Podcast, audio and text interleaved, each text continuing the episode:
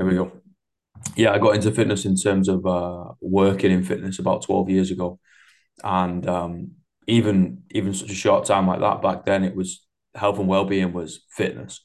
How much intensity are you able to rail through your body? You know, how much weight are you able to pick up? How how much you play sport or how much you run a week? And you, you know, that's all fine and dandy and it's great and it, it helps a lot of folk out there. And you know, and I would say we need to move our body in some capacity, right? We are bound to this mortal thing that we call a body. And we probably need to look after it, you know. Mm-hmm. Um, but it's not the only way. You know, I'm I'm one of those people that always has a lot of questions, and questions usually reflect back to me of, in terms of my own bias and be like, well, why do you why do you think that? And you only think that because of such and such environment, because of such and such experience, right? And it's like, well, what happens if those two were changed?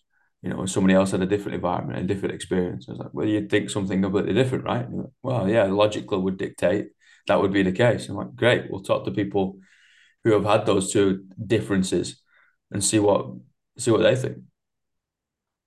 Yeah, I know. I completely agree. I think so. Both of my parents have always been incredibly active. My mom is a personal trainer. My dad is a basketball coach and an athletic director. So I grew up in this environment of exercise and wellness and fitness. And my parents are incredible. Um, but I think that they they were born in a different time. They lived in a different time where, like you were saying, it was very like fitness based and like, you know, what can I look like? What can I, how strong can I get? All that like weight and whatnot. And so I think obviously they never meant anything by it. And like they were just trying to teach me what they knew was best and like being active and eating right and all of this stuff. And I think in high school, I had a really bad perspective toward fitness to where it became unhealthy to an extent because I was very orthorexic, which is different than anorexia in a sense that like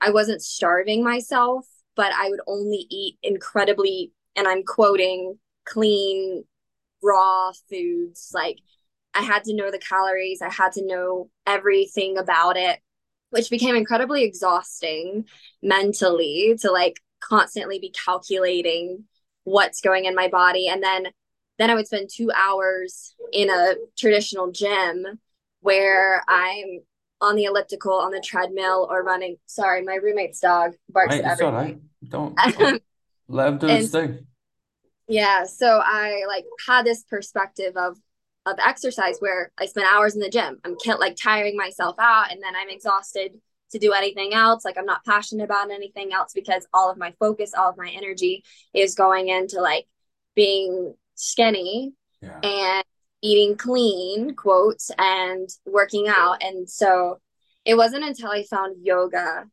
where I really started to understand wellness as a whole and like seeing it as a celebration of my body. Like this is not I don't even consider yoga like a workout. And um, you won't catch me in a gym anymore. I don't have anything against gyms, and I think they're awesome. Mm. Uh, but for me personally, I'm aware of my personality, and so for me, like I've, and I think you know, moving away from home helped with this too because I kind of got an opportunity to create my own perspective and my own beliefs and views toward wellness. And so, yeah, I've just, I do yoga, I take my dog for walks, and I eat when I'm hungry. So mm. that's been my new thing. what What was it about yoga that initially attracted you to the practice? Yeah, that's a great question. I think I'm very I'm a very creative person. I've always been a little more artsy than not. So I I I saw that you write poetry. I'm a big um avid reader of poetry, avid writer of poetry. Um so I've always loved that and I think and I'm also a crazy music junkie. So between music music feels like poetry, poetry is poetry. Yoga feels like a physical form of poetry. It's like the poetry of movement to me. And I feel like there's a melody in the movement. And I don't know, I think there, there's something just so wholesome about it, about like about the movements. And I don't know, it, it feels like a dance. It feels like there's constantly something to learn. And then there's also the spiritual aspect. And I grew up um, in a Christian, Southern Christian environment. So I had this foundation of spirituality. And I don't necessarily align with real like religion in a sense anymore, but I do very much still believe in in a divine in a God. And so having yoga kind of be a catalyst toward like my spiritual journey as well. I feel like when I practice yoga, which now I feel like I'm always practicing yoga because yoga is a lifestyle. It's like mental, physical, and spiritual health just all tied into one beautiful package. Mm. I think that's that's kind of where I can explain with words my draw toward yoga. But then I think there's a lot to it that I can't put into a sentence because it's a feeling and it's a feeling so strong and so powerful, so full of energy that there's just not a, like words to describe it. Yeah, I think uh I think about communication a lot, right? And I think a lot is lost through our obsession through words, whether it's written or verbal, it doesn't really matter, right? Like I think to try and encapsulate the whole human experience in these couple of letters, just put in a specific order and written down on a page or came out of my mouth, right? It's it's a bit fragile, you know. Mm-hmm. Um, I don't think it, it encapsulates everything that we're trying to express. And I think we've got to be able to tap in another way of seeing people rather than waiting waiting to hear them. You know, it's yeah. like no, no, let's let's see people in front of you. Let's kind of see how they want to show up in the world and hear the tone in the voice rather than the initial words or stuff like that, right? And it all gets into that creativity point. And I think mm. more people need to, especially in academia, right? I think we need to do a better job of saying creativity is not for the the weird people, right? right. Es- especially especially in blokes, right? Oh, smashing the mic. Especially in blokes, you know, it's like oh, the only way you can show creativity of yourself is through aggression on a on a on a football pitch or rugby pitch or in a swimming pool or boxing ring or something, right? In the weight room and then ladies can only do it in the art scene or whatever. It's like no, they can they can intertwine. You know, it's a yeah, role. Can be creative what you choose to do, and um, there's a really cool line in the the Prophet, the book that I was mentioning to you before, hmm. uh, about how, and it, it ties into religion, but I think that we can also spend it toward creativity. But in a sense, like religion for me, like my spirituality is are the choices that I make every day and like how I live my daily life. And I think the same can be applied to creativity. It's like it doesn't just have to be in an artistic sense. It's it's how you choose to live your life. Like, are you living creatively? Are you following what your heart and your gut is telling you rather than the world and its influences?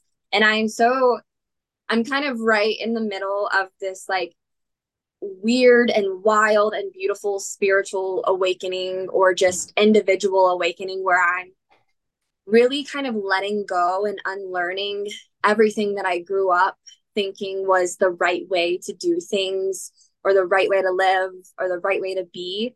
And I'm starting to question everything and like what is true, what is right, is is truth even real or is it just the way that I perceive it? And um, kind of i think that is how you live a creative life is allowing yourself to let go of these chains that you've lived in mm. for so long and becoming aware to what feels right and true and beautiful for you personally. Do you think that's um, uncovering who you were always meant to be, or do you think that's creating someone completely different? That's a fantastic question, and I don't think I've ever thought about it that specifically before. Um, yeah, that's an incredible question. Um, I like this is kind of my my spiritual side leaning, and granted, I may change this answer tomorrow, yeah. but current moment right now, yeah. I think it's uncovering who you are meant to be because I do I do believe that each one of us were however we were created, however you believe that we were created, were created for a purpose and maybe that purpose isn't as like grand and you know honorable as we would want it to be maybe it's just to exist and to have this human experience. But i think we were created with intention because especially as a yoga teacher i'm like everything begins with intention. Everything in the mm. universe begins with intention. So we were created for this specific purpose. But then you I, I I but then I like am contradicting myself when I'm saying this is that like I think in order to live a creative life, like you do have this like free will mm. to invent this version of you. But then maybe that invention is what you were always meant to do. Mm. So maybe I don't have an answer for the question. Um yeah, maybe maybe it's a little bit of both. Maybe it's a like a beautiful combination of both. I think that's what healthy. What do you think? I'd like to know your thoughts on it. Mm. I don't know, man, because I don't know whether I believe in fate. Okay. You know, um, in a way I do, but then if you know we subscribe to the school of thought of everything is already set out, everything is is preset, right. and you're just following along blindly. I was like, mm, I don't believe that, but okay. I do believe there are some sort of signposts you know. Um, and for a long time, I did believe that, like, you know, the end point for everybody is already set in so in stone, and I would say ninety five percent of me still believes that, you know. Okay. Um, because I came up with a concept of um, uh, last task, right? Uh, which essentially like when you're born, you're all given a set of tasks, and when you complete the last one, you're taken away you basically die, you know. Um, and our whole life's life's goal is to pretty much try and find those tasks and complete them. Mm-hmm. Um, you know, like uh, my gramps um, was pretty pretty Christian, um, and uh, he believed that this world was purgatory.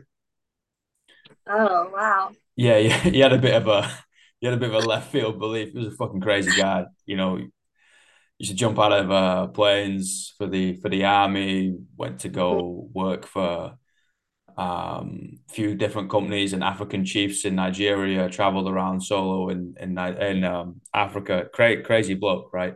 Lived out there for fifty five years. But yeah, he was like, yeah, this is purgatory, and basically we need to earn our right to either go up or down to make it really simplistic, mm-hmm. right? And uh, yeah, when he when he ended up passing away, I kind of came to the conclusion of this theory, finished the, the thought process as a theory of this last task because he finally looked after me grandma. And um, within two weeks, he went from a healthy individual to a dead individual.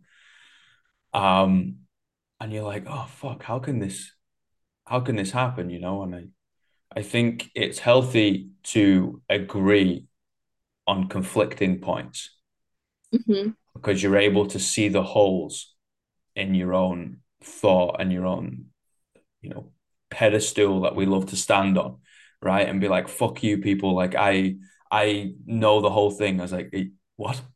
No. like are you, are you mental? Like nobody none of this is guaranteed, man. We don't know for sure. Like you can have a thought process and a belief system and a faith-based system, right? Which is what religion is, which is what most things are. It's believing in something that's beyond ourselves. Great, fantastic. But if you can believe left, I mean, somebody else can believe right. You know, like they're going to be the same but slightly different. You know, same, same but different type stuff. And I like to sit on the fence um, because I think there's a lot of beauty and a lot of lessons to be learned from all of them. And um, I do say that one day I will read the all the religious scripts from the main religions. You know, I'll read all the big books, but um, I'm dyslexic as piss, so it will take me a while. You know what I mean? I need to get my uh, my reading skills up there before I embark on that. Yeah, I, I think that's a beautiful, beautiful perspective just to be open minded and to be willing to learn and to hear people out. It was funny, I, I had a conversation um, with this girl that I just ran into. We didn't know each other. Um, she asked me about one of my tattoos, which does have uh, originally it did have something to do with Christianity, but so it says it as well, which comes from a Christian hymn um, and it's actually in my mom's handwriting. But for me, it is well just means like no matter what happens around me, it is well with my soul. Like I, I am in control. My point is, we had this conversation about it, and I had mentioned to her that it was originally, or it comes from a Christian hymn, and that I don't label myself as Christian. However, I I believe that there's there's so much beauty to to all different religions and that I'm I'm open minded and that I love to have conversations with people and I just want to hear people like I just want to be open and to, to knowledge and new perspectives and anywho so even after having that conversation with her a couple of days later I got a text um a novel of a text about this and that Christian movie I should watch, this book I should read about how God's grace and Jesus's love is so good, and basically just trying to like beat me over the head with the Bible. And I ended up not responding because I didn't know how to kindly respond. And I am one of those people who say, you know, if it's if it's not going to be nice, then I'm just going to leave it. Uh, bless you. Thank you. But um, and I think that's that's the problem that I face with religion and not just in a Christian sense. It's when you are you have the audacity to think that you and your group of people who believe this thing are the only people who are right, which I think is a very cult mindset. And it's just wild to me that you can think you are so right that everybody else has to be wrong and that your life's mission is to get everybody else to believe what you believe rather than just having conversations with people and hearing them out and being open minded and saying, if that works for you, if that makes your life better, amazing. This is what makes my life better, amazing. Like we can still be friends. And yeah, so I think my issue with all kinds of beliefs is when their entire life mission is to get everybody else to believe what they're believing rather than just to like let it be and let people be happy. So yeah, I think uh, a beautiful common trait that we all share is curiosity. You know, some just blunt it more than others.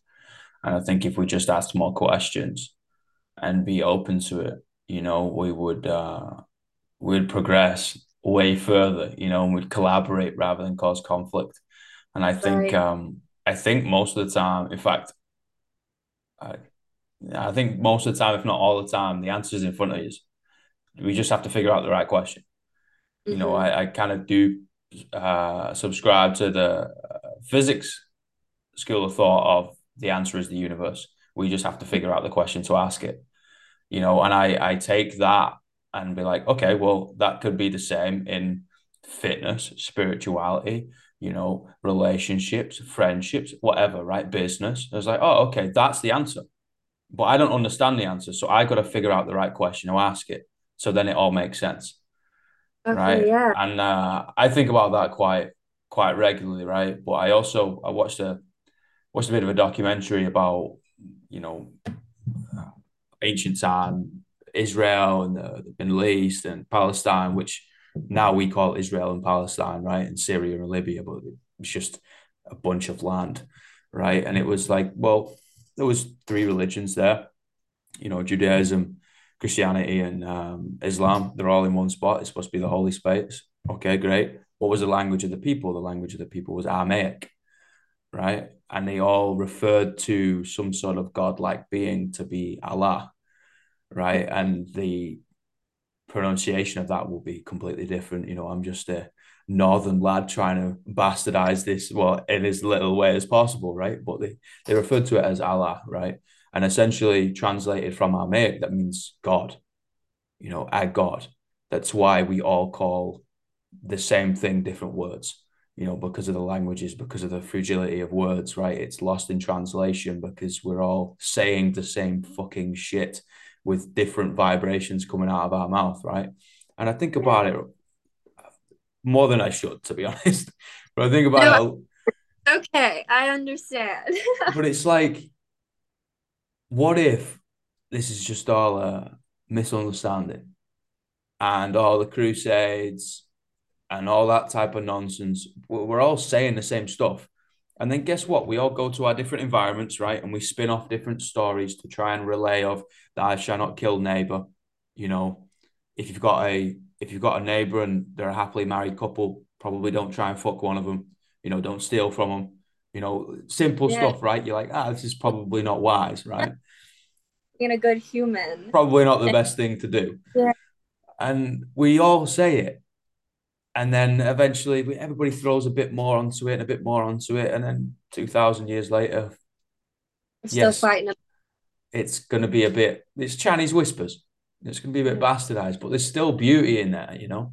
There's still a lot of lessons. There's still a lot of beauty within those those pages, and can we not just take that and like be like, well, that kind of seems a little nuts. I'm not going to do that one. Yeah. I don't know. Remember taking a class in college. Um, I studied I studied English and history hmm. in college. One of my history classes we were learning about the Crusades and how uh, that's when the, the Christians and the Muslims had all those wars about the Holy Land. It was the Muslims, right? Am I remembering correctly? Mm. Um, and I remember just being so confused because then we went and read some of like Muslim texts. And of course, I, I know a good bit of Christian texts just from growing up in that environment. And the stories are so similar and they're they're so similar and the teachings are so similar and i'm like wait wait wait wait so they're killing each other over this piece of land instead of just following these texts that they're apparently so committed to. Mm-hmm. I just think a lot granted i'm not the president. I'm not I don't have the authority to make these decisions and I'm sure it's a lot more difficult than I'm making it sound but I just think a lot could be settled and a lot less wars would happen if people just weren't so prideful and greedy and conceited and it's just it's wild to me mm. you know live and let live man you know yeah we've all got an angel and a devil within us and if we take the accountability within our hands and be like, maybe I feel feed that angel a little bit more than I feed the devil, you know, so I'm at least 51% an all right person, you know, then we're all going to do just fine, you know, and yeah. like traveling around and going to different countries and seeing different nationalities and languages and culture and all that. Uh, it's such a, it's such a privilege and a wonderful thing and a beautiful thing, right? Because you, you speak to these individuals from different corners of the world and you see what they're actually like, right? You hear what they're actually like, you interact with them, you're like, I can't consider you family. And yet yeah. the flags that are associated with our passports would raise arms against each other. And you're like, this doesn't make any fucking sense. No. Yeah, it's it's wild, man. It is that we've just like let it get to this, you know? Mm. Yeah, and we b- believe everything that you you're told, you know, believe everything that you think. It's like uh, thoughts are like fucking water under the bridge, man. It changes every two seconds. Yeah, absolutely. Absolutely. You know, I think we have to take accountability to really dissect how we feel, really mm-hmm. dissect what we think, you know, have critical conversations with each other and be like, hey, let's sit opposite each other at a table and put an object in the middle and let's describe what you see from different perspectives. Because I don't know. I'm not on your side of the frigging table. How am I supposed yeah. to speak for you? you know, and um, I hate I hate to be that kind of corny guy, but that was coaching, man. Coaching has really, really taught me that. You know, you get 16 people come into a room and you know, they place the uh, the trust of their physical and mental health for an hour in your hands. And you could know all the things in the world, but you're not going to know how they feel. So you just got to talk to them. Yeah. Hey, how you doing? You know, how's how's your mom? I know she's in, you know, rehab or something. I know your dog just died. But talk to me. How's things? You know, just the the cooperation between people. It's such a powerful thing, right? I'm I'm not really political. Fuck, do you think? What I don't know. I'm blonde. Like I'm gonna make a lot of wrong decisions, you know. um, but but person to person, you got so much power because you got power over you, and that's the only power that you need. And a lot of the time, that's too much. you know, it's just hey, let's figure out what we need to do here. Let's figure out uh, the the best things that we can give back, and let's try and do that. Yeah. I don't know. No, Just I an love that. idea. Just an idea. Let's call the president. Um, Yeah. or whoever. What are your leaders? I don't know. I don't. Oh, I need. Speaking of culture, I need to learn more about other cultures. I don't, I don't, I don't talk to those people, man. I don't give a fuck. Like, you do your thing. I'll go talk to the homeless out on the street. Like, it's way more entertaining. Yeah, absolutely. Hope I got, I got three questions. All right, ask me. What's the greatest piece of life advice you've ever received? Oh my goodness. Um, my dad, my dad's told me this since I was little. He said, uh, and I think think somebody else said it and he just used it, some like popular person, uh, but he says you can't become who you're meant to be by remaining where you are. And I Mm. think that's beautiful because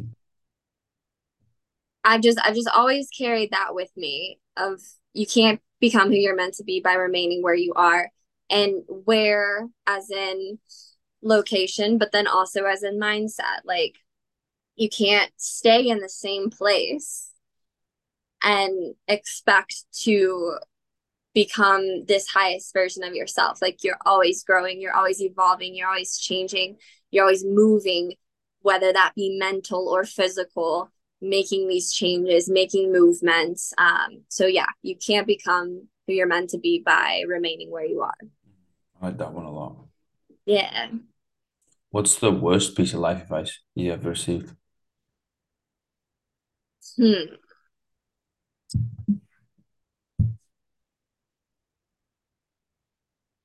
I would say that it's it's not it's not like a quote or words, but when I was growing up, I did gymnastics. So that was from like age seven to like 12. So like five years of my life. So seven year old to 12 year old. And I remember the higher I got up into like the levels, I started having to keep a food chart and they would have me track my food. And all of it was about like, well, they would tell us that it was about, um, you know, like staying, like n- giving ourselves the right nutri- nutrition and all of this stuff. And I would lie about it all the time. I would write like carrots when I was eating Oreos on the way to practice. Like my mom would pick me up from school. She packed me a little lunchbox with like a turkey sandwich and Oreos. So I'm, you know, eating Oreos because I'm eight years old Mm. and going to gymnastics practice and then writing carrots on my food chart. And I think that that in a way like they were trying to like give me life advice of like how to be healthy how to be you know do well for your body and then in reality i'm lying about what i'm eating and so food becomes this this like enemy in a sense. I have to lie about it. I have to be secretive about it. Like i just i think that's where like a lot of the stuff that i struggled with in high school kind of started building. So yeah i guess to like compress that in a way that answers your question, it's like the life advice they were trying to teach me was how to be healthy. Yeah. And um, it just created this terrible relationship with food. Yeah, and So, then going back to earlier conversation, right, with orthorexia, that's legit. You know, it's something that's swept under the rug a lot. It's like, oh, it's not anorexia. I get out of here. It's like, it, no, it's Yeah. it, it's still there, dude. You know, like it's still a that's still a big issue. Um, and a lot of ladies and men struggle with that. You know, so Mhm. yeah, I got a good friend of mine, Jason Wood. He wrote a book about it of the male perspective going through that, uh, called "Starving for Survival," and um, it's a great book, man. You know, it's Yeah. it's really cool that it gained a little bit of traction. You know, of like, well, let's let's let's help a lot of folk who may have been or still are going through something like this. You know, let's let's turn the page rather than no, it has to be a meal plan and all this through sport, right? It's like, nah, this there's different ways, different body types, different things are gonna work, guys. Yeah, no, that's the thing. Like the guy guys struggle with it too. I think we all think that it's like just a female issue, but Mm. like it's a human issue Human issue. because all like have this desire to meet expectation and we base our worth on physical qualities and yeah, and so especially people in who are interested in health and wellness and and fitness and sport and yeah, it becomes this like oh, like my worth and how good I am depends on what I'm eating and how often I'm working out. And then then it becomes obsessive. Then it becomes unhealthy. Yeah. And uh, yeah, so Yeah, I agree. Last question. What are the three right. words you tell your younger self? Three words I would t- three words I would tell my younger self Yeah. in wait in three words or three separate words. You can have whatever you like. this is where the creative creativity has to come in. Okay. Um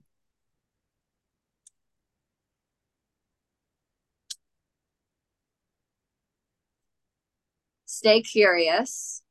Mm. Okay, that's my that's two. That takes up two words. Stay curious. Now I gotta think of a really good one worder. Um stay curious, breathe. Mm. As I always tell myself, if I would just take six deep breaths, like I'm in a bad headspace or I'm tempted to do something that's not gonna benefit me in the long run, take six deep breaths, you'll change your mind. Because six deep breaths resets the nervous system, resets your brain. You can see things from the future perspective than you did in that present moment when you were going to make a decision that was going to harm you in the long run. So stay curious, breathe. I like that a lot, man. Oh, thank you so much. This has been an honor, a privilege. Oh, same here, same here. I appreciate you. I appreciate talking shit, you know, and uh, hearing a different perspective from over the pond. Yeah, absolutely. Mate, we'll have to Me do it again sometime. You're uh, more than welcome. Seats always at the table. I'd love to. I'd love to. I'll let you know right. if I'm ever knocking around in Colorado. All right. Yeah, absolutely. I'll let you know if I'm ever over the pond, New Zealand, Manchester, wherever you end up. I'll I'll be let you know. somewhere. I'll be dotting around in like Uganda. Like, what the fuck are you doing over All there? I was like, I don't know. I got on the wrong plane. All Mate, right. you have a good day and uh, we'll speak soon. Sounds good. All right, mate. Take it easy. Bye. Bye, everybody.